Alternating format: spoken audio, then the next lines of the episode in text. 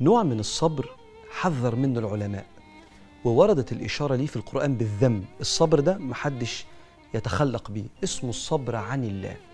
إن الإنسان يجاهد نفسه في إسكات الروح المشتاقة في التقرب إلى الله. بعض الناس دعاهم النبي عليه الصلاة والسلام فرافضوا دعوته رغم حلاوة كلامه. شوف ربنا يقول لك إيه؟ وإذا رأوك إن يتخذونك إلا هزوا أهذا الذي بعث الله رسولا إن كاد ليضلنا عن آلهتنا لولا أن صبرنا عليها. هو كان خلاص هننجذب لكلامه نؤمن بس إحنا صبرنا على الكفر اللي إحنا عايشين فيه. ويذكر ربنا برضو قوم نوح بنفس الصفة وإني كلما دعوتهم لتغفر لهم جعلوا أصابعهم في آذانهم واستغشوا ثيابهم. سدوا ودنهم وحطوا لبسهم على على عينيهم كده. ليه؟ أصل كلامه حلو هنبقى مؤمنين. بس إحنا عايزين نفضل بعيد عن ربنا. الصبر عن الله. إحنا مؤمنين.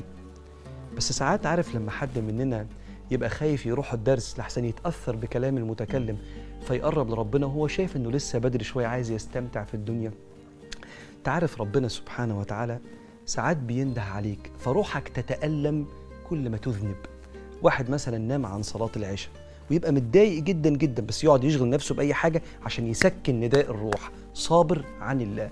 تقول لواحد كلمة تجرحه وتبقى متأكد إن أنت غلطان. بس عمال تبرر ما هو كمان غلط فيا وأنت عارف من جواك إنك لازم تعتذر وده يرضي ربنا لكنك صابر في حاجة بعداك عن الله.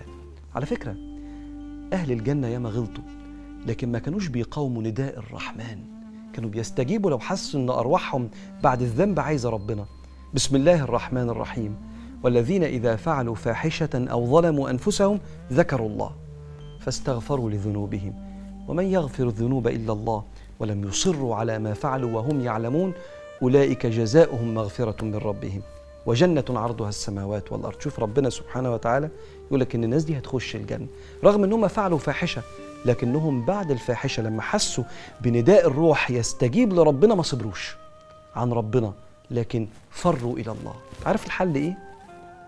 داوم على الاستغفار كلما تذنب.